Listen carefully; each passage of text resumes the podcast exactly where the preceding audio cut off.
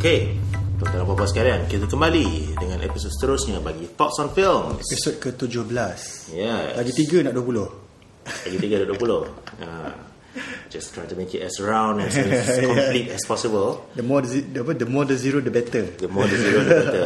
Unless it is both zero lah. Yeah. okay, yang tu tak better sangat lah. Yeah. Alright.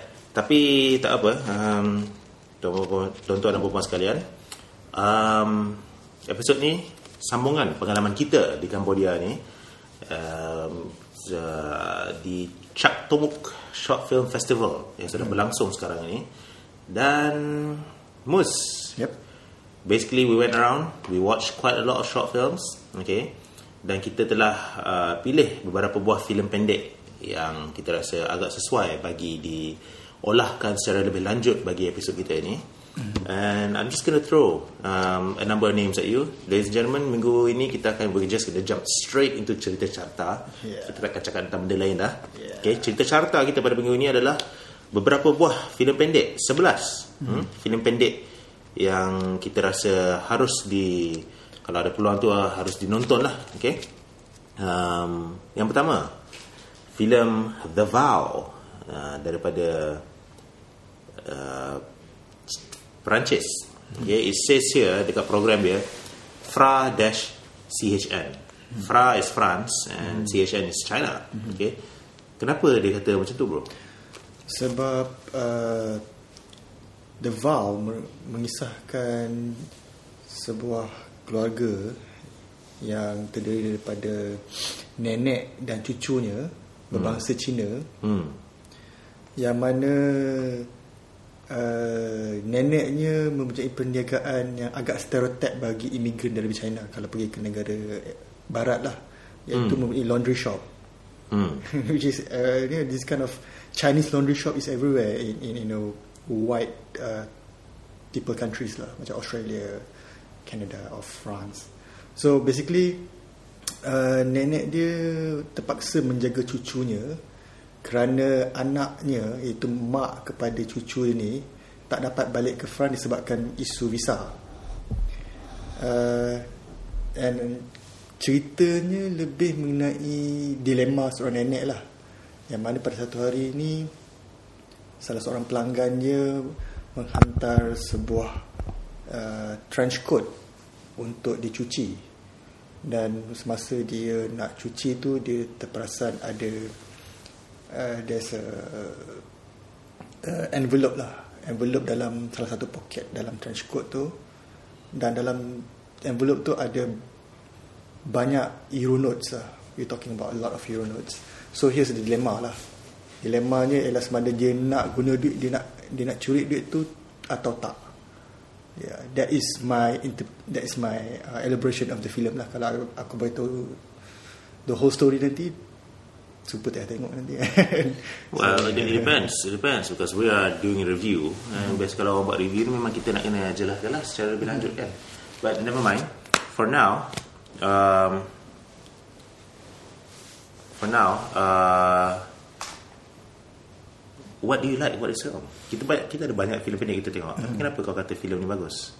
uh, I'm not apa yang aku filem ni dia menarik lah dia dia dari segi jalan cerita dia dia membuatkan kita nak tahu what happen next what happen next and uh, for me it, itu cara aku menilai sebuah filem sama ada filem tu bagus atau tak Hmm. kan sama ada it managed to make me wonder what going to happen next Hmm. dan filem ni berjaya lah to certain extent sebab ada ada certain certain bahagian yang agak uh, dragging bagi aku Hmm. but I don't think that go, that going to affect uh, the watching experience lah Hmm. which I wish uh, I, I I think it would be better kalau filem tu dia boleh dicompactkan Hmm. kan Okay. Mm-hmm. Dicompactkan macam mana tu? maknanya just take out all this uh, all this kalau tak ada pun tak apa you know all this unnecessary part yang agak bagi aku macam uh, dragging and whatnot Seperti? Contohnya macam kalau cucu dia ada satu toy ni you know it's like a binocular hmm. yang boleh tengok macam I, I don't know how to say it it's like uh, uh, kalau you know you, you boleh macam it multiply the image Ah, lah ya, ya. Uh, it's Ah. macam image multiplier or uh, something uh, kaleidoscope uh, yeah kaleidoscope yes Yeah. dia banyak guna uh, that scene is a lot Hmm. but I think kalau dia guna that scene to uh, to relates to the next scene which going to uh, have something going to happen it's much more nicer lah bagi aku Hmm. lah yes Alright, I, I can see what Moose is talking about. Uh, there are some parts yang sebenarnya rasa agak slow, Mhm. tapi sebenarnya I quite like uh, all these different things. Um, kita nampak cerita ni sebenarnya cerita ni ada macam dua orang protagonis lah, Mhm. uh, iaitu cucu dia dan juga nenek ni, right? So dilema nenek ini sebenarnya mungkin lebih besar dibandingkan dengan cucu dia sebab nenek dia mencari satu jalan untuk memastikan kehidupan mereka walaupun mak bapak kepada perempuan ni tak ada bersama dengan mereka pada waktu itu dia masih tetap harus cuba berusaha untuk menyara hidup mereka. Dan oleh kerana dia tidak ada banyak duit dia sendiri pun macam tertarik untuk mengambil duit ni. Terutama bila beliau dapat tahu bahawa ada kemungkinan besar perempuan yang telah menghantar jaket tersebut ke kedai dia ada kemungkinan besar mungkin um, you know uh, perempuan tu dah mati dalam accident right? So now here's the question. Mungkin awak sendiri alright anda para pendengar podcast episod kita pada hari ini mungkin kita dalam konteks yang sama kita diberi peluang nak ambil duit berapa puluh ribu ke apa ke lepas tu kita mungkin dapat tahu bahawa orang yang yang secara apa accidental ya dia dia terberi duit ini kepada kita kita sendiri macam terasa macam ambil lepas tu uh, kita tak ambil lepas tu orang yang beri duit ni dia dah tak ada yeah So what are you gonna do? Ada siapa-siapa yang akan datang nak claim duit ni? Mungkin tak. So sekarang duit ni bukan duit kau tapi whose money is it? Yeah. Alright. So what would you do? Dan ini soalan yang sebenarnya yang baru saja aku cakap dengan student aku hari itu dalam kelas. What would you guys do? And this is a question that you have to consider putting in your films, in your scripts and whatnot. Orang ramai yang menonton filem kita bukan orang bodoh. Kita semua tahu. Kita tengok romantic comedy, right? Um, kita tahu di penghujung filem tersebut akan ada happy ending. Kita tahu kalau kita tengok Transformers, Mark Wahlberg dia takkan mati. Oh, Robert kan dia baru ni Yeah, Oh, it's yes. in the new one. Right? okay alright Captain America. We know Captain America is not going to die. Tapi apa yang membuat kita masih nak pergi tengok filem tu selain daripada Chris Evans, alright? Selain daripada dia lah, right? I know for some people they really would just want to watch him. The the reason why people want to watch the films where they know what's going to happen, alright? The reason why is because they want to know what happens next. yeah Okay Hero takkan hidup Tapi macam mana dia akan hidup How is he going to deal with this sort of issues How are they going to um, Control certain situations and whatnot Apakah yang mereka akan buat The, the point is What's going to happen next Nah filem The Vow ni sebenarnya Aku pun suka juga lah Sebab uh, Ianya sangat berjaya Untuk Mewujudkan soalan itu And this is actually something very important And of course some parts felt a bit long. Nah, tapi itu mungkin sebab filem ni memang panjang sikit. It is um, 24 minit. Right, that's quite long. Aku pun filem pendek aku belum pernah lagi buat filem yang sampai ni. Yang paling lama pun 21 22 minutes macam tu. So, but nevertheless, uh, a very interesting short film. But probably not as interesting as the next one, The Man Who Fed His Shadow. Yes. Sebuah filem pendek daripada Greece mengenai seorang magician yang buat satu kalau kita boleh kata trick right? Dia sendiri kata bukan trick tapi kita kata trick lah right? Dia buat trick di mana? Literally dia memberi makanan kepada shadow dia right? I don't know what's going on I don't know how he does it but that's what he does okay? Dan sampai dia, dia buat trick ni kepada seorang uh, satu kaya lah. sekumpulan orang kaya yang sedang makan malam.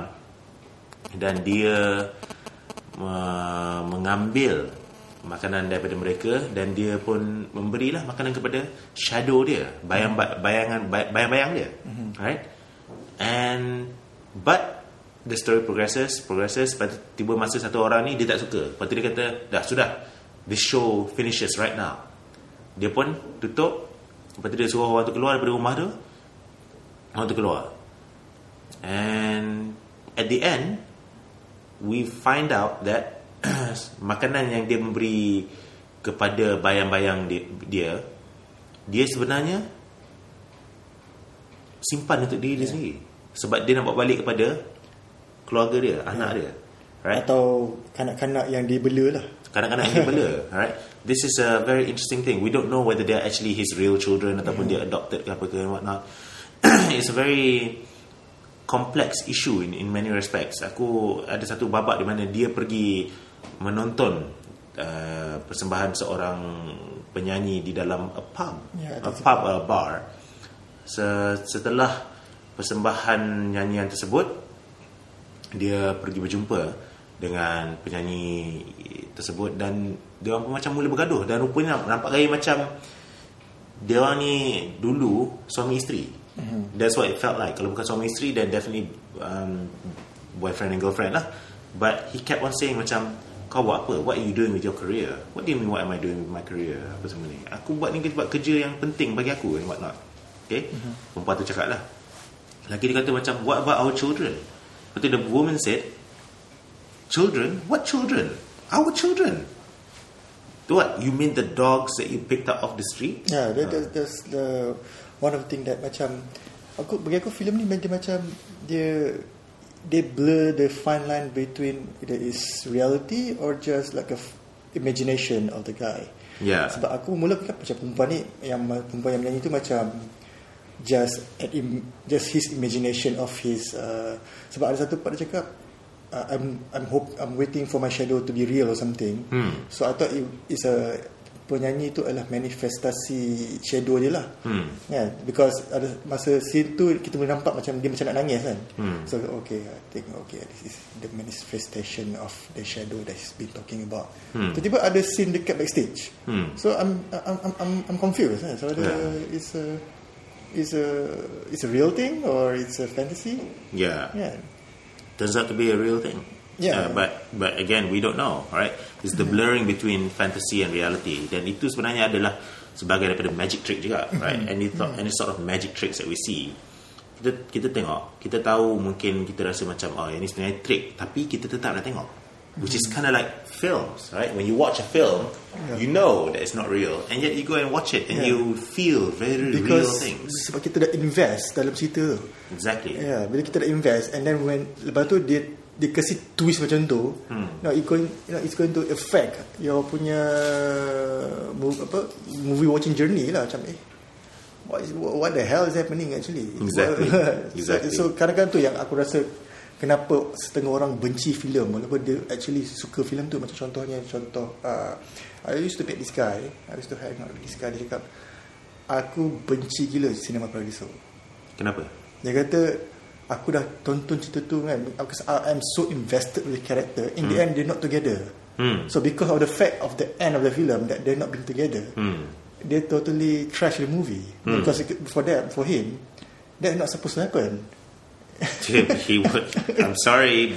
I'm sorry, friend of Moose who hates Cinema Paradiso. Anyone who hates Cinema Paradiso is no friend of mine. Yeah, I mean I, Saja cik pasal. I understand where he come from sebab masa dia cakap tu dia betul-betul macam he really really enthusiastic about it you know yeah, yeah, Yeah, yeah. because some people are like that. I mean, we can actually, okay, to apply this thing, to apply this kind of uh, people who trash film because of the ending, Hmm. macam dekat dekat India, Hmm. India you, you tak boleh buat filem yang yang bad ending.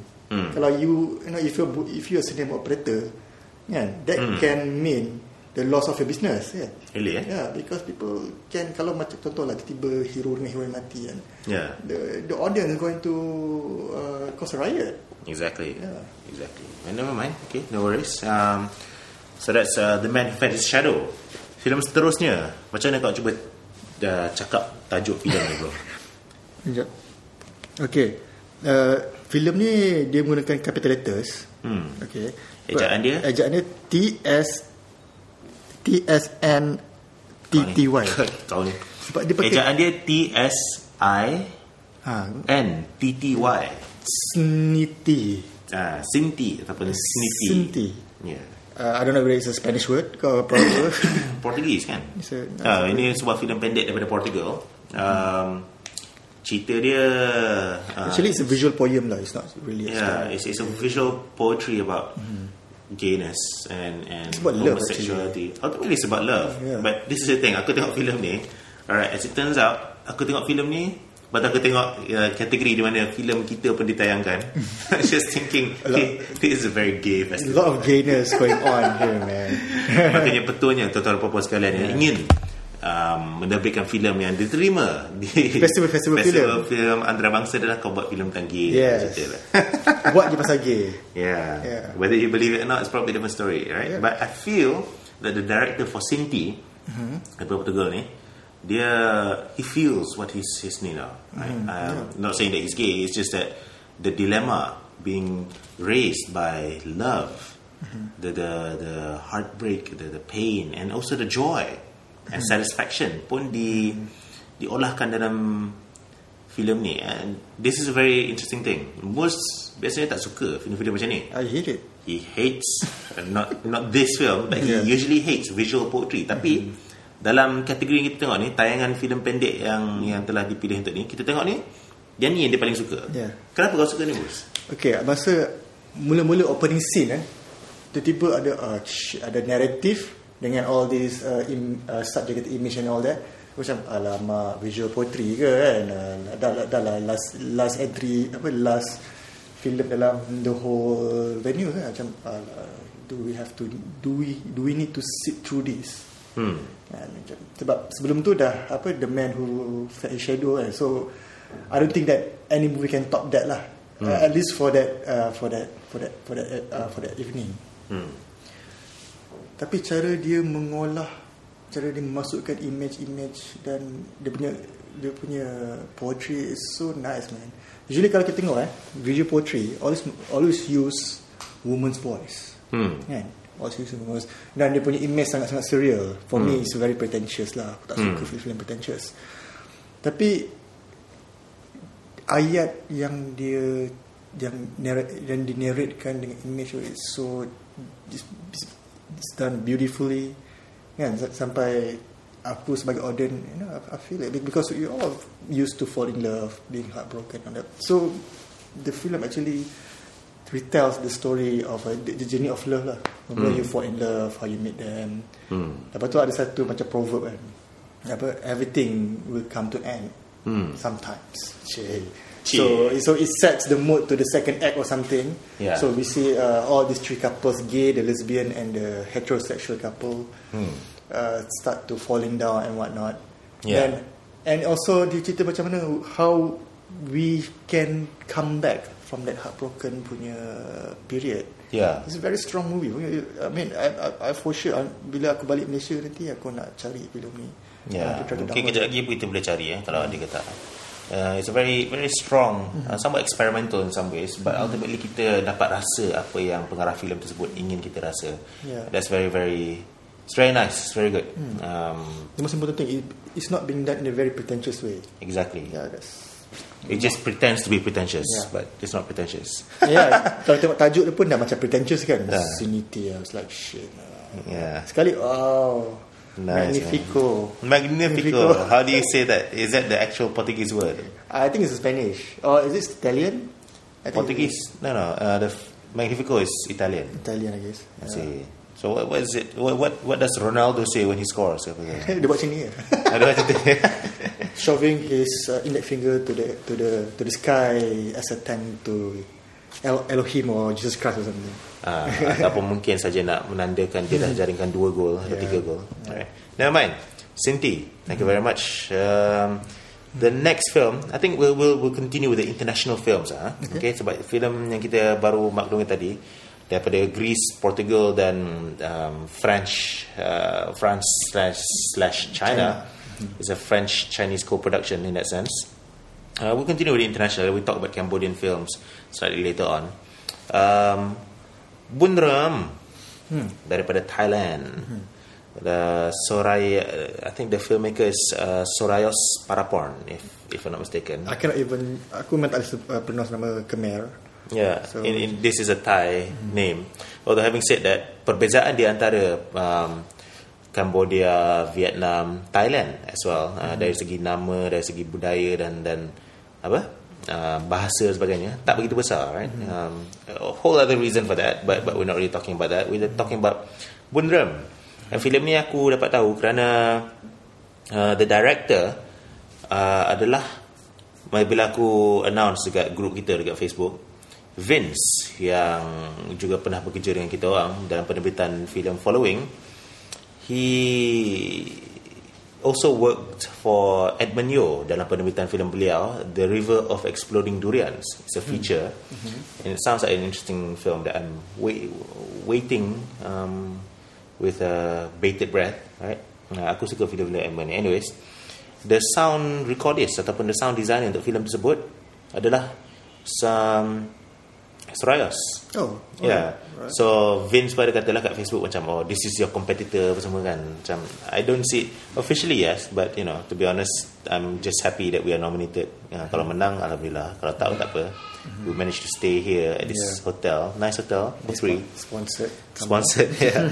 um, but that's the thing when I know that uh, Sorayas is doing the sound aku tahu yang filem ni sound dia akan jelas. Mm-hmm. sound dia the sound design to be and as it turns out beliau bukan saja pengarah bagi filem ini tetapi juga um, the sound designer and the sound recordist. Or mm-hmm. if I'm not if I'm not mistaken lah. The point is for the, the credit for the sound keluar tu nama dia keluar banyak kali. So mm-hmm. but what is it about? What is Bundram about? The sounds good but what is it about?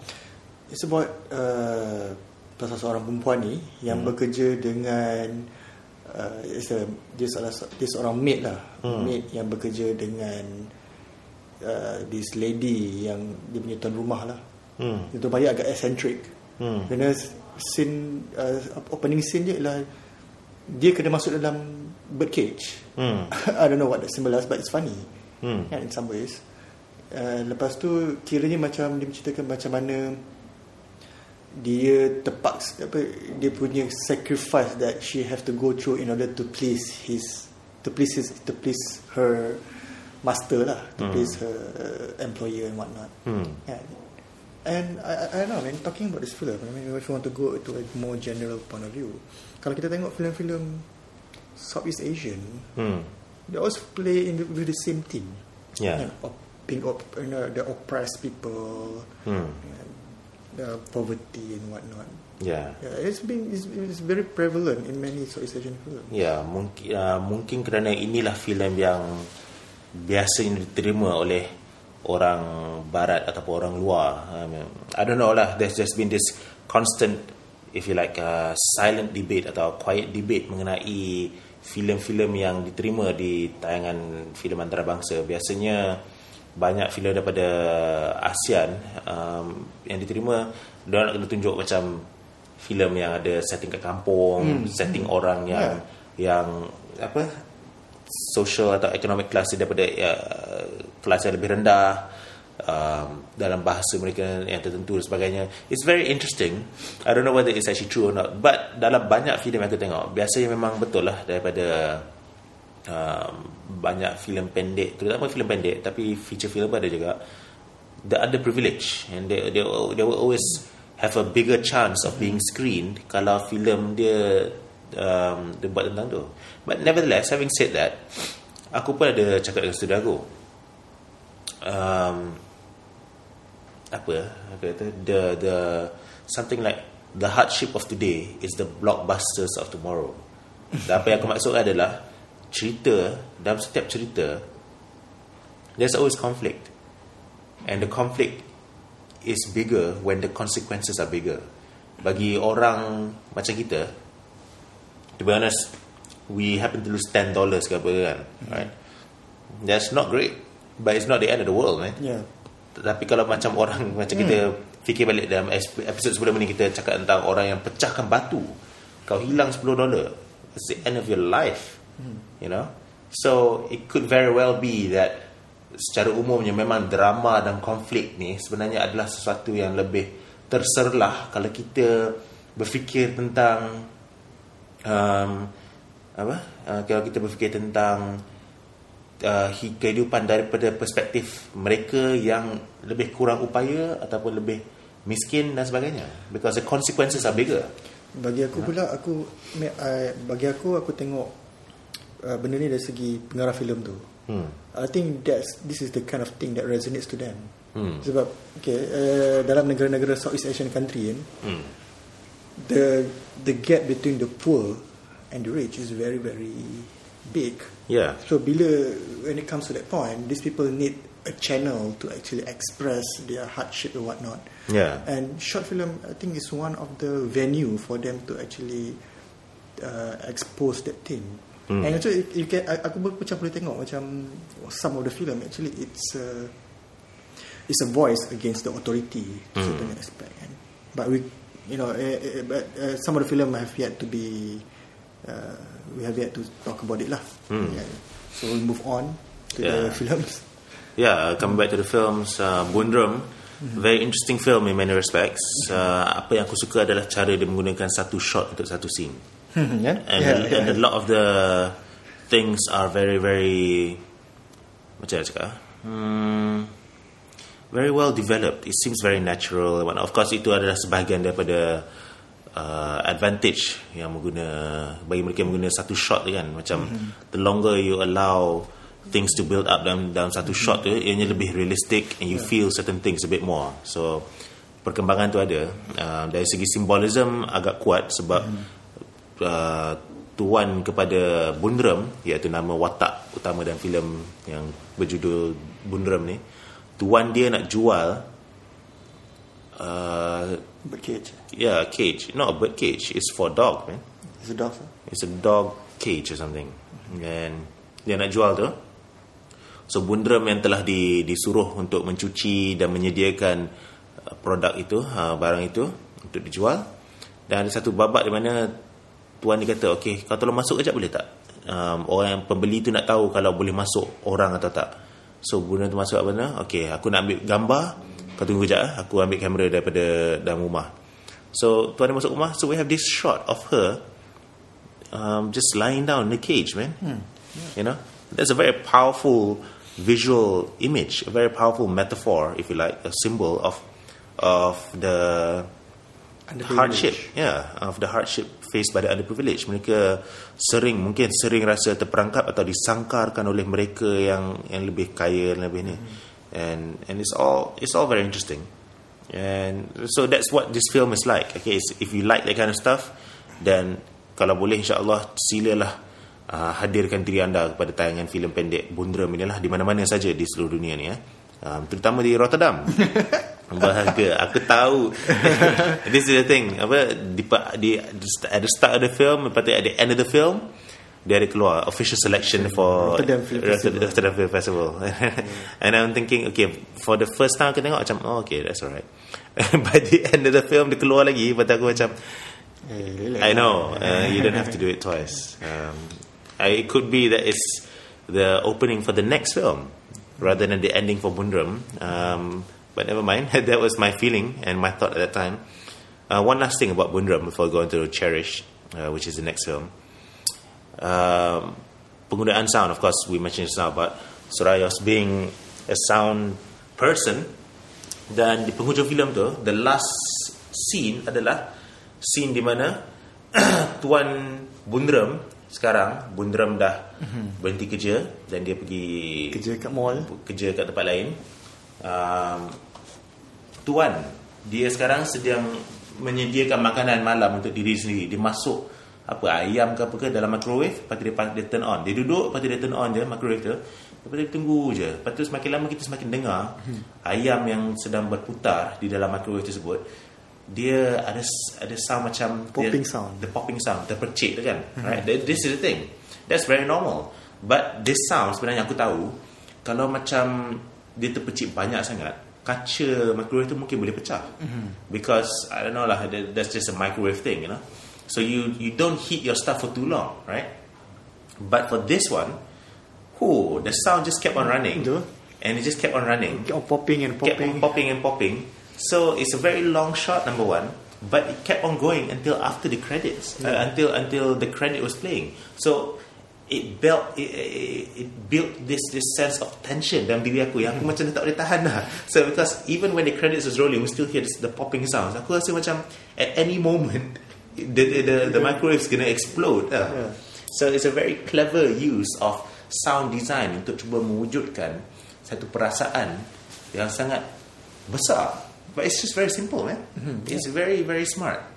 And, You and I quite like it. Yeah, You, and you can interpret it in a lot of ways. Exactly, exactly. It's very cool. Yeah. That's Bundram. We go on to the next one, Cherish. Um, Cherish, sebuah filem daripada Singapura uh, tentang seorang anak yang semakin sibuk dengan kerja dia sampai dia tak dapat nak jaga mak dia. Alright. Uh, so that's a very basic um, story. And but why do you ni? uh, Let's ask Muz's opinion. But aku rasa aku dah cakap for the past 3 4 minutes. Muz, apa pendapat kau tentang Cherish? Bagi aku tak ada filem ni okay lah, not that special because kalau nak tengok aku anggap filem ni macam uh, sebuah iklan Petronas Chinese New Year yang agak panjang. That's how I, I because this kind of film reminds me of the late Yasmin Ahmad punya, punya TV advert. Yeah, Yeah, because you have all of that uh, emotion element yang sangat-sangat prevalent dalam Yasmin Yasmin Ahmad punya TV especially for Petronas lah during the festivities. I don't know whether this guy or the, the director actually been influenced by her to certain point or whatnot. Hmm. Tapi kita boleh tengok that, that style lah. For me, it's a good uh, reminiscence of the late Yasmin Ahmad. Nothing more, nothing less. Alright, aku suka filem ni sebab ianya sebuah filem yang berdakwah tetapi dengan cara yang tidak berdakwah. And I say this sebab uh, I keep refer I keep referring to my students quite a lot. But I'm, I'm going to do that every once in a while uh, bila aku rasa ini appropriate.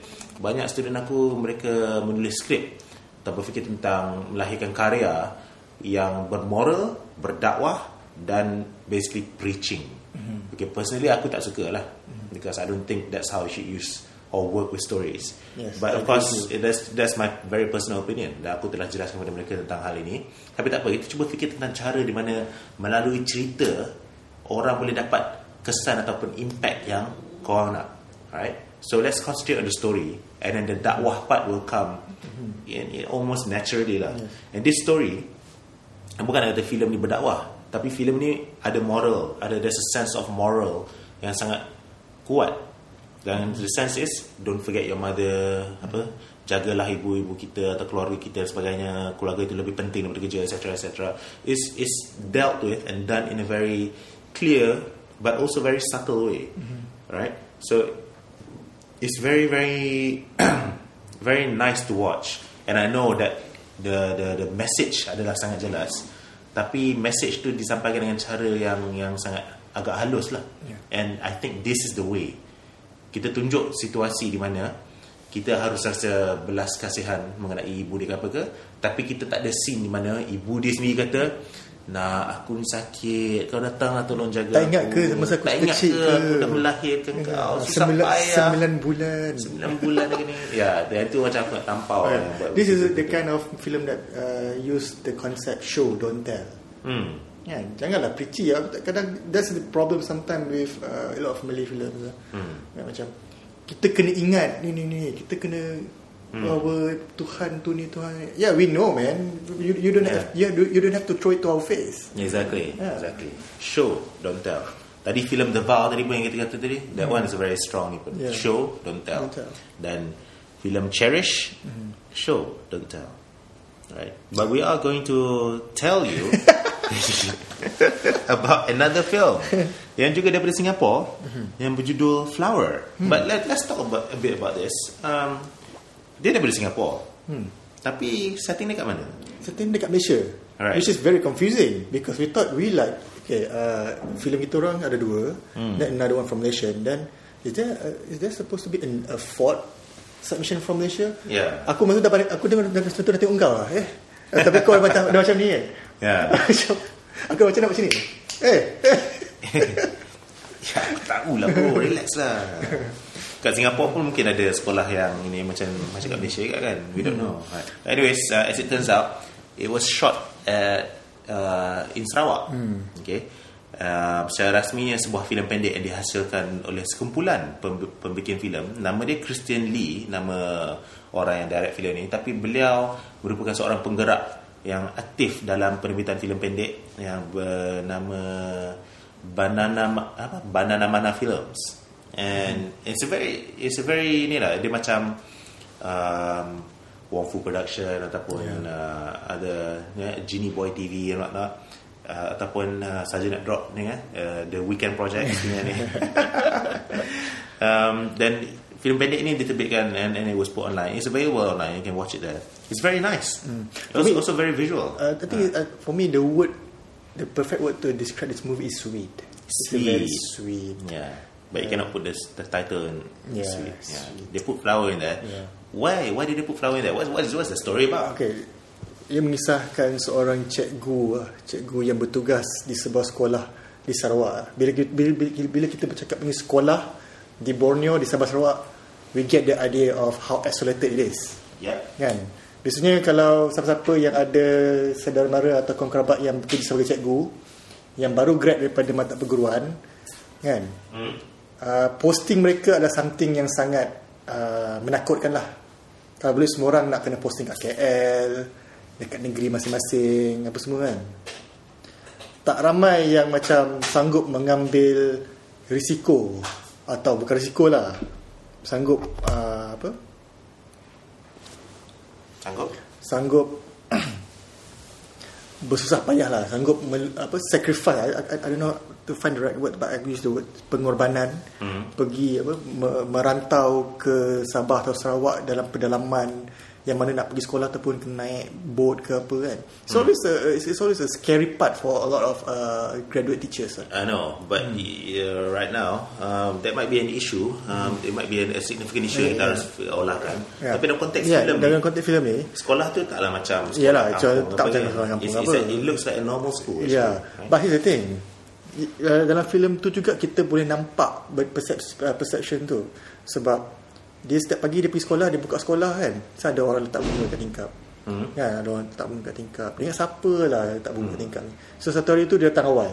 Hmm. Kan, datang awal, nampak ada salah seorang student dia letak bunga Hmm. dekat tingkap. Dia kata, kenapa? Kenapa you letak bunga ni kan? Kenapa ni? Dia kata, oh dulu sebelum, sebelum cikgu datang, uh, cikgu kita orang uh, pun ada orang letak bunga, apa, dia punya boyfriend letak letak bunga. Tak, they're talking about the same teacher. No, no, the same teacher. Ke? Previous teacher. Oh, previous teacher. Yeah, this is the part of the the, the great teacher yang tadi aku cakap Oh, okay. came into the play. Okay, aku salah faham lah. Okay. Dia kata budak cakap, yeah, they, they speak in a Sarawakian Malay lah punya Hmm. punya slang kan. Are you sure it's Malay? Could it be I think it's a uh, Sarawakian Malay. or could it be uh, Uh, can mix of other tribe punya language lah.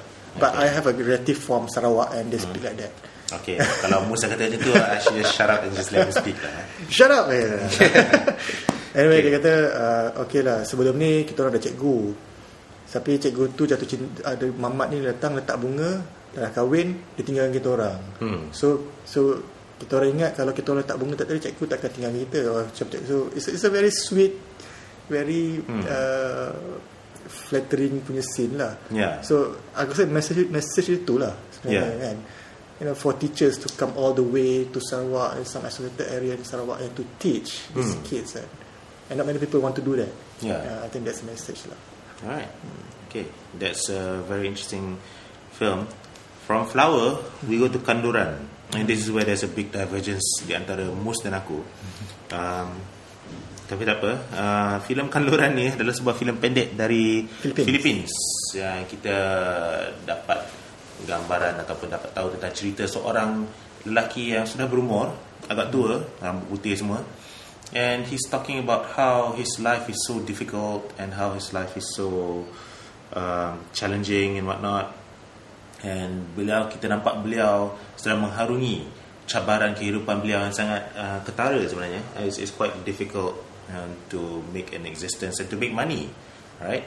Um, but yeah, um, aku sebenarnya tak tahu. Uh, basically sebelum kita buat podcast ni, uh, kita dah pilih filem mana kita nak cakap tentang uh, apa bagi episod hari ni.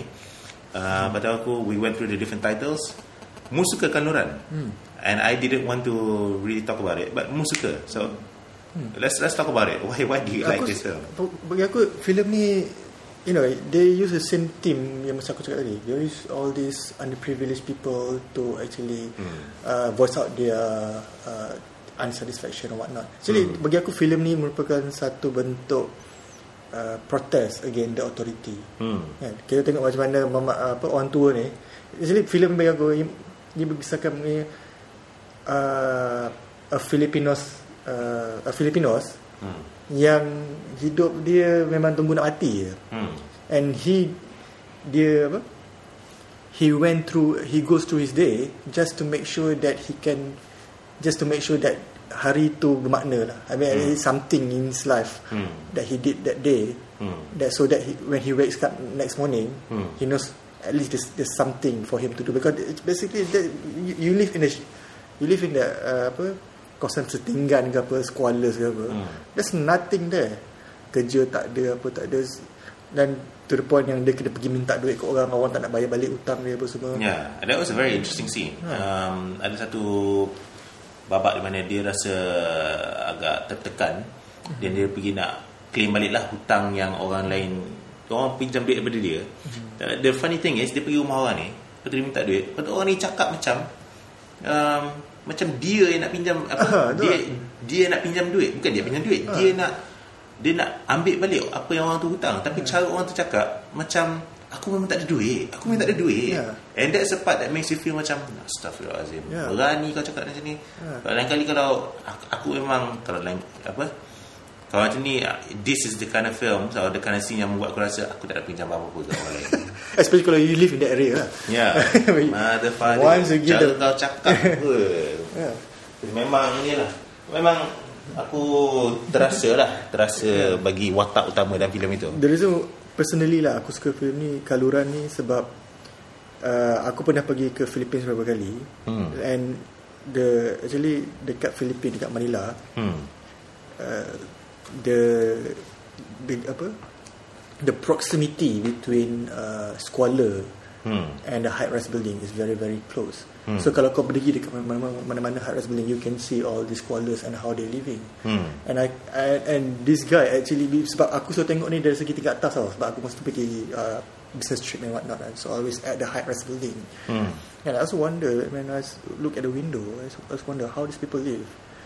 So Kalaran actually give me that that that visual presentation of how life actually being run down there. Hmm. And, and uh, paling powerful bagi aku yang really meaning- yang aku ingat sampai sekarang bagi yang istimewa bagi aku filem ni lah. Hmm. The ending scene.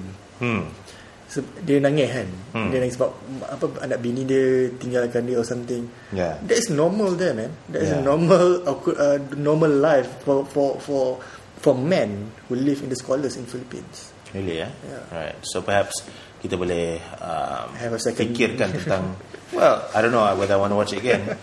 Um, the thing is, yeah, here's the thing. It's a good film. Bukan aku kata it's not good ke apa ke tak. It's just that I felt maybe I just felt like at that, by that stage I felt macam aku dah penat tengok filem macam ni lah. Yeah Because it's There's like, only so much you can Yeah take. it's like, it's like One apa Salah One after the next kan Macam Exactly. Aduh penat. Exactly. Kita filem tersebut ditayangkan selepas filem Following. Alright. Uh, bagi mereka yang pernah tengok Following, you know that it's a very serious film. Right. So kita tengok ni. Apa, the first half of the screening is actually quite bright, quite cheery, right? In Basan is okay. Uh, filem uh, daripada Philippines so. Cherish is nice. Flower also uh, nice, sweet macam kau kata tadi. Tu after that, I think the remaining hour, man, right? More than an hour following depressing. Or serious, okay? Kalau bukan depressing. Kanduran, depressing for me. Keajaiban, aku tak faham filem tu. Lah. Lungbah, um, sorry bro, but uh, You don't get your films man. we it's it's uh, we, we probably should watch it again so we can understand it better ke apa ke. Tapi konteks tayangan dia kita um, apa? Dah banyak filem yang kita tengok. Um, and so it felt tiring at that time. Yeah. keajaiban. Betul kopi dan dia. Yet another film that's actually very depressing yang student aku kata filem tak ada moral betul tunggal Siapa semua semua ada cakap moral anyways filem tak ada moral kopi dan dia Goddamn moralist Ya, lepas tu, lepas tu Tunggal Oh. daripada Philippines. Um, a graduate film produced by someone who apa? Um, made, it's, it's 20 minutes, man. Hmm. And it's yet another story about. It's, it's a very depressing story lah. It, I'm not saying it's it's not apa? I'm not saying that it's not good, but it could be that sebab cara dia orang atur filem ni, dia orang atur ikut alphabetical order. Hmm. So what that happen, what what that means is filem ni diatur kan, dia ikut alphabetical order. Dan dia orang tak ikut cerita ataupun tone ataupun ni. And if you do it like this the risk is tiba-tiba filem yang berat cerita gila dia semua keluar all in one shot. And this is exactly what happened. Yeah. alright? Aku masa aku terlibat dengan Filmmakers Anonymous uh, ada sekali dua kali tu aku ditanggungjawabkan untuk mengatur program filem pendek yang kita akan tayangkan bagi uh, tayangan filem pendek tersebut. Bagi aku aku selalu nak cari jalan di mana okey ada filem yang 20 minit ada filem yang 3 minit. Tapi aku cuba nak pastikan filem yang 20 minit tu there's never going to be two or three films in a row where Yeah. 20 minit 15 minit 17 minit you feel very tiring so di pertengahan tu nak kena letak filem yang 3 atau 4 minit atau 7 minit right? Just for filler kan? Ya, nombor satu. Nombor dua, not so much for filler actually. I mean, it's a short film in its own right, but it's to give a balance to the rhythm of the Yeah. of the viewing. Yang keduanya, the feel. Kalau filem 20 minit biasanya agak depressing. It's all very serious. Because always mesti- filem yang panjang 20 minit mesti mesti there's something very serious that need to be elaborated. Exactly. very long. exactly. Which is fine. Bukan yeah. kita tak boleh buat. Tapi uh, itulah uh, I think this is largely a result of the programming um, that appears to arrange the films dalam bentuk alphabetical rather than daripada tone and story and whatnot which is okay bukan kita tak boleh buat but the end result is bagi kita orang kita rasa macam tercabar lah so anyways coming back to the point mungkin itu memberi satu kesan sangat besar kepada pendapat aku mengenai filem kanduran ni lah um, but never mind we've talked about it we've talked about that and we're going to take a short break eh?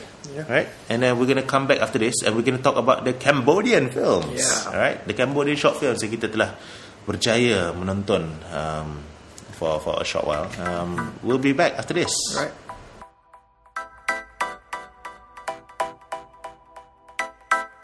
Alright, boys and girls, kita kembali sekali lagi dengan segmen terakhir um, cerita carta pada hari ini iaitu segmen filem-filem pendek yang diterbitkan oleh orang Cambodia. Now, kategori ini sebenarnya adalah uh, dinamakan Ca- Cambodian Short Special Screening dan apa yang dimaksudkan special itu adalah ini tidak semestinya seharusnya diambil oleh uh, orang ramai sebagai gambaran sepenuhnya penerbitan ataupun industri penerbitan filem pendek independen di Cambodia, right? But what's interesting about it is uh, it's actually a, a kind of special category bagi mereka yang baru saja uh, cuba menjinak-jinak lah uh, proses penerbitan filem dan penyampaian cerita dalam bentuk filem pendek ni. It's interesting because um, they're all quite a lot of them are made by first time filmmakers. Yang kita duduk kita cakap dengan Yes. Bill seorang koordinator. bagi acara ini dia maklum kepada kita okey dalam kategori ni ada okey kejap 1 2 3 4 5 6 6 filem pendek. 5 daripada 6 filem pendek ni diarahkan oleh pengarah filem buat pertama kali. So they were talking about young people high school kids um, perhaps even young adults or young university students and whatnot. But out of these six films five of them are made by first time filmmakers and out of these six films empat filem yang kita rasa cukup bagus untuk kita nak Istimewa lah. ha, Cukup special Siapa tu nak beri special screening That's why his name is Special Screening, brother. Right. Um, so that's the first of these four films. Paper Plane. Uh, what is the story about? Okay, Paper Plane mengisahkan uh, Actually it's a macam It's a visual portrait to, to, to in certain way Hmm. Bagaimana uh, it, Actually it reminds me of Pay It Forward punya filem lah Hmm. Kan Kalau siapa-siapa pernah tengok filem Pay It Forward lakonan uh, Harry Alan Osment. Josman dan uh, Helen Hunt Alright. Yang mana kalau when you receive something good, Hmm. you have to pay to other people who stranger what not. Yeah. Dan medium uh, medium uh, apa? Medium untuk memindahkan these good deeds adalah, adalah dalam bentuk ayat yang atas kertas dan kemudian dibuat paper plane lah which is where the titles come from Alright. So it's about a girl yang menulis ayat macam You're special, you're beautiful. I met a wonderful person today and that person is you ke apa ke. So orang yang membaca uh, kapal terbang kertas ni, mereka yang akan membaca ayat-ayat tersebut dan mereka akan rasa macam oh wow yeah I feel special. Yeah. it feels good and everything. So I try to change my life. So it's basically about this girl who tries to change the life of other people through this particular method of using the paper airplane ada message yang agak positif yang tersirat dalam filem dalam, dalam paper plane itulah. Right but um, why why do you like it? Uh, actually aku macam Mula aku rasa cerita ni biasa je. Okay it's fine lah. It's fun film. Hmm. But I kind of change my mind Hmm. Lepas Bila begitu yang Pengarah filem ni adalah Dihasilkan oleh seorang Pelajar perempuan yang berumur 16 tahun.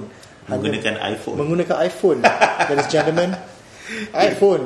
Yeah And Berapa panjang cerita tu? Cuba kita tahu sikit? 15 minutes. 15 minutes man Ingat senang ke? Hmm. Untuk student student yang tak pernah buat filem apa semua Hmm. to make such uh, and for me it's a very engaging story lah. It is. Yeah. It is. Some I have to admit, dari segi technical and whatnot, of course, it's not as established and whatnot. But Hmm. Yeah. that's that's not a problem, Yeah. right? The point is here, here is this: masa kau umur kau 16 tahun, kau buat apa bro? Ha, tu, I'm still chasing skirts man. Yeah, man. We, aku masa umur 16 tahun pun I wasn't thinking about making films professionally, and, and certainly not menyampaikan cerita dengan cara yang professional and whatnot. Okay, set set aside uh, okay lah mungkin zaman tu tak ada teknologi set aside all that thing lah. Hmm. Yeah, but we have to take into consideration and this is Cambodia right? Hmm. where you know not everyone is uh, have the privilege. Hmm. Okay, mungkin pejabat perempuan ni one of those uh, represent one of the small per- percentage and whatnot. Yang kau kata 3% Uh, kan? 3% sebelum ni. or whatnot. Yeah. Uh, sebab setting dia pun dekat kawasan yang cantik di Yeah. Phnom Penh kan. Yeah, and this Hmm. ni lah. I think to be honest with you, I enjoyed this film partly because of that. okay. uh, banyak filem lain daripada perspektif uh, like, to put it crudely lah, right? Hmm. Banyak filem lain daripada perspektif orang miskin.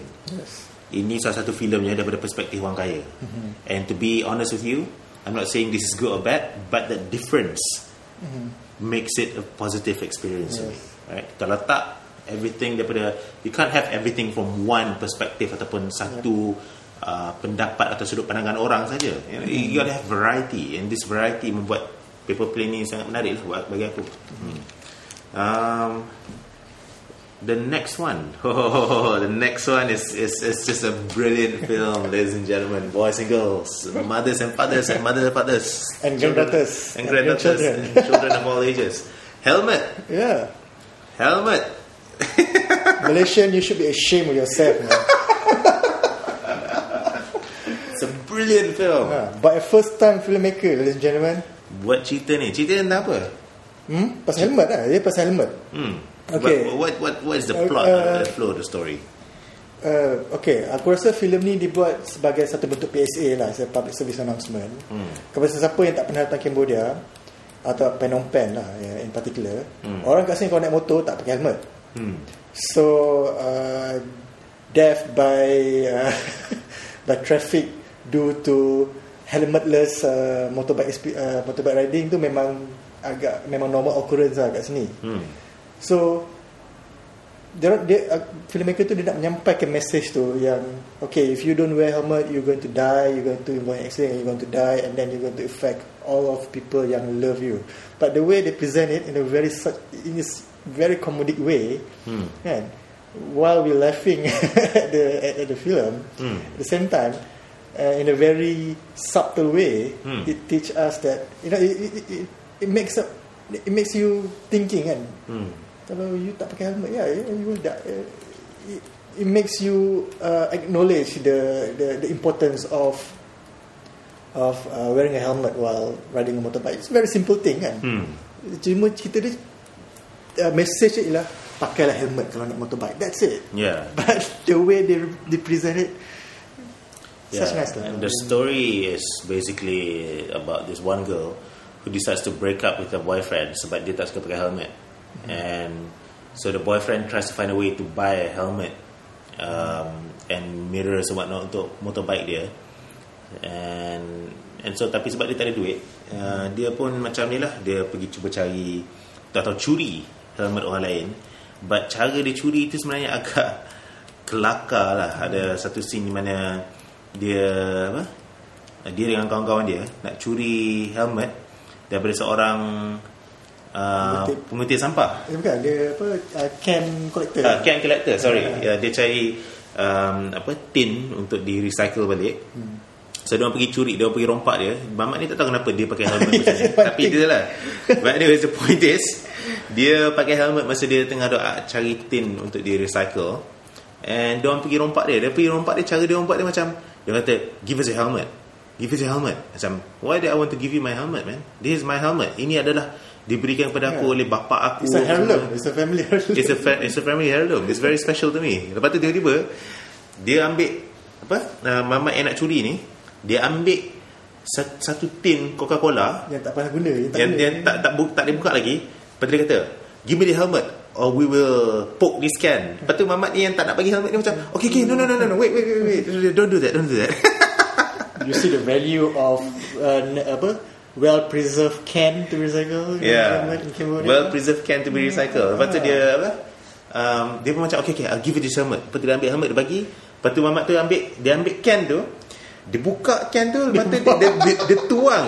Dia air, air coke kat dalam tu dia tuang. Dia nak can tu saja. Dia nak tin tu saja. the way uh, uh, scene tu the way that he hold the can macam dia dapat emas tu. Ah. Cantik kelakar. Aku tengok ni macam kelakar gila. It's freaking brilliant. Okay, let- Another scene di mana dia curi helmet orang lain. Ada seorang mamat ni dia berhenti tanya ask for directions. Nak pergi sana ke mana? Tapi dia pakai helmet yang macam sampai Full face lah. sampai full face helmet lah sampai tutup sikit mulut dia. Lepas tu dia orang pun macam kata dekat dia, "Eh, kau kau buka helmet kau. Kau kau cakap lah apa? Uh, tak dengar apa kau cakap. Buka helmet." Buka helmet. Dia buka helmet, lepas tu salah seorang tu dia ambil dia. "Ah, Okay, nak pergi mana? Oh, kalau kau nak pergi sana kau nak kena belok kiri. Lepas tu kat sini. Sementara dia cakap tu, ada lagi seorang kawan dia memang ambil helmet tu. Lepas tu dia dah, dah, dah bagi dah directions tu Lepas tu okay right bye bye Lepas tu dia Orang yang, naik motor ni Macam dia tak sedar helmet dia tak ada Dia pun macam Ah Itulah Orang orang kampung ni sebenarnya Sangat baik ya. Ha, tu lah, lah. Dia, the way, Ha. dia sangat, eh, baiknya orang kampung ni. Lepas ada salah seorang cakap, "Ah, orang kampung ni memang baik pun, nanti cek ilmu dia. Kelakar gila It's just freaking gila Same, the way we talk about the film, you know, it's, it's so, you know, it, it makes us, it feel, it feels so happy watching it, kan? Exactly Yeah, here's the thing. Dalam Yeah. dalam dalam dalam theater tu, Hmm. a lot of uh, Caucasian, a lot of uh, white people and all that. And they're all laughing like hell, man. Yeah. yeah they saw people talking about in, in Khmer. Yeah. Yeah. But it's brilliant. Yeah, it's and, brilliant. and so there are a lot more scenes like that um, in this particular film, uh, Mm-hmm. Helmet ni. Um, it's probably not online. Aku dah cuba cari semalam. Yeah. Uh, tak jumpa. Tapi tak apalah. Uh, the point is, kalau ada peluang, um, please check it out. Kan, rasa, uh, Bill pernah cakap yang mungkin dia akan cuba upload all the. That's right. That's Yeah, right. yeah. Um, yeah. Um, before I forget, there all the films screened in the Chak Tumuk Short Film Festival. Um, selepas festival filem ini telah ditayangkan, uh, mereka akan cuba dapat uh, kebenaran daripada semua uh, penerbit filem atau pe- pengarah filem yang telah tayangkan filem mereka dalam uh, festival ini. Mereka akan cuba dapat kebenaran untuk upload atau apa muat naikkan filem-filem pendek tersebut on their YouTube account. So, um, yeah, we'll we'll see um, if if that happens. Kalau pengarah filem Helmet ni setuju untuk filem beliau ditayangkan dengan melalui YouTube dan sebagainya, insyaallah we will be able to enjoy Yeah. this. Man. I, I, would, I would share it with everyone. I would share it with my students. Man. It's, it's, it's a great film. It's a great film. Um, and we move from that to another very interesting effort. Mother's Tear. Uh, Mother's Tear ni adalah cerita tentang seorang lelaki yang uh, cuba menarik uh, uh, menarik perhatian seorang gadis yang dia terpikat lah tapi pada masa yang sama mak dia pun kata mak dia pun jual apa um, mam ya jeruk.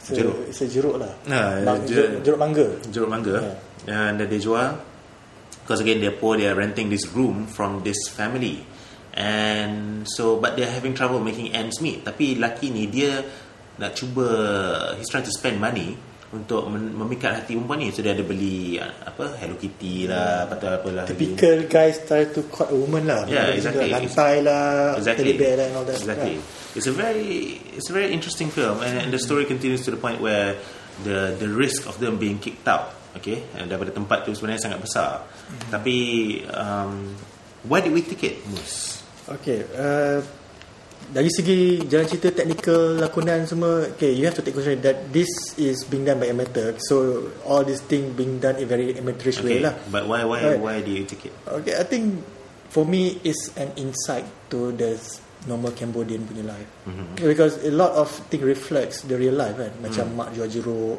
single parents uh, lepas tu kalau tak dapat duit mencuri so I, I think for me this is the kind of thing that they have to deal every day for young people Hmm. and the fact that this I think the dia punya protagonist uh, also the director of the film lah Hmm. kan uh, I think I don't know whether he's a first time filmmaker or not but for Is he? Are I? I, don't, I, don't, I don't know I'm, I, I, I said I'm not sure whether he's the first time filmmaker or not No, no. Are you sure he's the, the yes main actor well? yeah yeah sebab aku jumpa dekat luar Oh, kau okay. bikin kencing yeah. tu cakap Uh, thanks for sharing that with the whole world. yeah. It's very it's very. I think dalam 18, 19 years old macam tu. Hmm. Kan, dia got no apa, dia punya exposure in filmmaking is very, very limited. Hmm. And this film is like 30 minutes long, man. It's so long. Yeah, and it's a complete story. Yeah, it's a complete Um, story. That's the most. Man. Yang for me, yang paling aku suka, uh, oh we forgot to mention one very important part. In, in trying to find the money to help his mother, Mm-hmm. dia pun telah mengambil keputusan untuk uh, mencuri. Yeah. Jadi seorang pencuri. Just And- syndicate lah. kira. Yeah, and that's interesting. Um, sebab itu menjadikan satu isu atau konflik yang, yang sangat besar lagi lah. And and that's um, uh, he joined this gang. And but if in the end dia pun macam dah kata apa kita nak curi lagi lah and whatnot. Tapi tak apalah it's okay. Uh, we will talk about it later. But in the end ketua gang yang yang, yang gang pencuri ni dia pula macam kata oh, okay aku tak nak uh, melepaskan dia. Okay kita semua kena, kena, kena kejar dia balik and whatnot. Right? So that's the story. Okay, to, to try to overcome his hardship, he tries to find a way to deal with to, to solve the problem. Tapi sebabnya aku suka filem ni adalah the comedy, man. I don't know, I don't know what it is, but I think Cambodians um, have a have an in, interesting sense of humor. Yeah, lah. betul. Seriously. Uh, this film, cerita dia kelakar. Hmm. I, I, I, I'm pretty sure some some of it was not intentional, but the the intentional parts macam apa?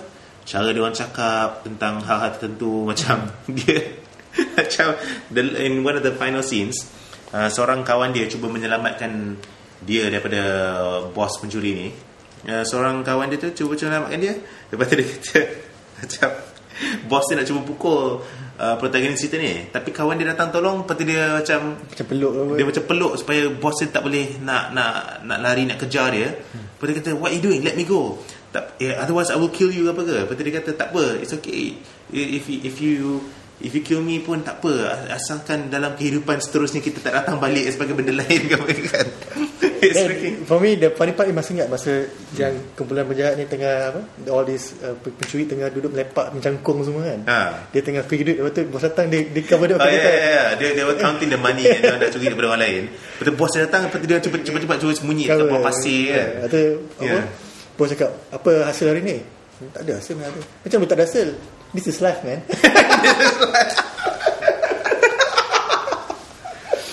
It's freaking you know for me the, the apa the most outstanding actor dalam pendek tu ialah pe- bos pencuri uh, yang Mamat tu. Yeah. yeah, yeah, yeah. Eh, Yeah. tu apa kan sebelum dia curi kata macam mana Mamat tu mencuri dulu? Kita bukan kita nak curi dulu. Apa kata kita kejar dia kita curi. Kelakar. It's hilarious. Helmet and Mother's Tear, ladies and gentlemen. Um, I hope the directors will allow for the film to be uploaded because um, it's worth watching. lah. It's hilarious. It's really great. It's really great. Um, the last film that we're going to talk about is Last Night. In this film, I'm pretty sure, I haven't looked through it yet, I'm pretty sure it's already uploaded sebab the end credits tu nampak macam kita boleh klik. Macam kau tahu tak kalau kau tengok video Wong Fu Productions ke apa ke, lepas tu at the end credits tu, dia akan letak macam gambar Small yang nampak window. macam yang nampak macam a clickable link on YouTube tu kita boleh klik on the link tengok behind the scenes ataupun trailer ataupun visit the website ke apa ke kan right so I'm pretty sure it's already up online although I haven't looked at it yet. Um, but last night what do you think? Yeah, that's okay. It's what, what, what's, what's the story about? Dia, dia mengisahkan mengenai dua orang pelajar universiti lah. I understand it lah kalau ada dua orang pelajar ni maknanya seorang ni agak serius nak mengejar cita-cita. Yang seorang lagi malas and whatnot. So in the end the moral is you know you have to study blah blah blah be being grateful with what you have. Because when you lose it know, this, uh, tak ada point nak menyesal lah and all that. Tapi dia punya cara penyampaian dia okay lah. I mean for for for you know for a very ama- for amateur filmmaker dia punya opening scene pun dah dah wah ini macam Michael Yeah. Haneke-nya filem eh. Ada split screen lagi. Yeah, it's uh, ultimate out of all the Cambodian films yang kita dah tengok uh, dalam kategori ni, ianya filem yang paling apa? Uh, technically accomplished hmm, uh, daripada segi pergerakan kamera, editing and whatnot dia hmm. suka guna slider lah maknanya. Uh, just yeah. sometimes I wish he would just stay still. Tapi tak apa. Satu scene yang yeah, nak red tu kejap naik atas kejap naik turun kejap ke kiri kanan. Tapi tak apa itu dia punya taste kan. So it's a very clever use of the uh, teknologi yang yang ada bagi bagi diri dia Or maybe he got uh, more access to equipment lah. ya lah Sebab Ah. tu kalau dapat tu dia guna habis-habisan kan. Wah, dia punya sliding tu. Yeah, dia yeah. And there, there are a couple of crane shots as well. Yeah. The, but but it's good. Uh, I mean, the fact is dia dia berjaya mengguna teknologi ataupun alat-alat yang tertentu untuk menghasilkan satu impact yang sangat positif lah. And, and it's very positive film. The only thing is macam every once in a while tu aku nampak macam plot hole. Di mana aku tengok apa tu aku fikir macam mana dia tahu kakak dia itu. Right? Cerita dia adalah tentang seorang lelaki ni dia macam mencuri duit daripada kakak dia lepas tu Lupa dia diri lah, uh, ya. mengabaikan apa uh, kakak dia punya ni apa semua um, but um, in the end they managed to actually how can I say this um, Tersedar. create- yeah, dia tersedar lah dia me- me- membangkitkan satu atau mewujudkan satu kesedaran dalam diri dia uh, tentang uh, bagaimana kak- dia harus menghargai kakak dia dan sebagainya. Um, so dia terima satu panggilan yang menyatakan kakak dia telah dilanggar mm-hmm. uh, was involved in an accident. And this thing lah macam ha? Seperti dia react dia react, react, dia react pun macam ah kenapa ni? Ha? What happened? What's going on? Apa semua. Lepas tu dia lari daripada tempat tu dia pergi cari kakak dia. But the thing macam dia tak ada tanya kakak dia dekat mana Uh, macam mana dia tahu tu? Awak cara dia react pun macam tak tak rasa macam orang yang membuat panggilan telefon kepada dia. Tak rasa macam orang tu dah kata kakak dia kena langgar dekat sini ke apa ke. That's that's the thing that makes me feel macam there's a there's a gap here in the story. Um, a plot hole lah yang boleh diperbaiki um, buat masa depan. But that's okay that's fine. Because it's not really a big issue. On the whole I enjoyed the film and I enjoyed the the rest of the Cambodian films. I mean kita film just the plastic dan juga define love and crush. Kita tak take kat sini so we're not going to talk about it in more detail. But I enjoyed it. Yeah. it's a very strong effort from quite a lot of uh, young people who are just starting out in their filmmaking careers. Um, mungkin mereka tidak akan lanjutkan lagi kerjaya mereka dalam bidang ini ke apa ke. You never know. But the point is um, we feel the spirit. Yeah. we sense the the enthusiasm and the passion that they have. Yes. For making this That- film that- that- that's the thing I like about when I watch the special screening. Hmm. All of the film, even though being done amateurish by our standard and Hmm. o- other people's standard, yang kita ada privilege with all this equipment, they are very passionate about it. They're very. Exactly. serious about it. exactly Set And- aside all this uh, lacking lah, tak apalah kan. yeah Yeah. we attended uh, one, two, three different categories uh, screening categories yang ni. Yang ni aku paling enjoy bro. Yalah, tu lah. aku paling enjoy yang ni. Sebab sometimes we just uh, penat dengan filem-filem depressing. Dah lah, Yeah, dah, lah, too serious. dah lah filem kita pun depressing juga. Film gay lagi.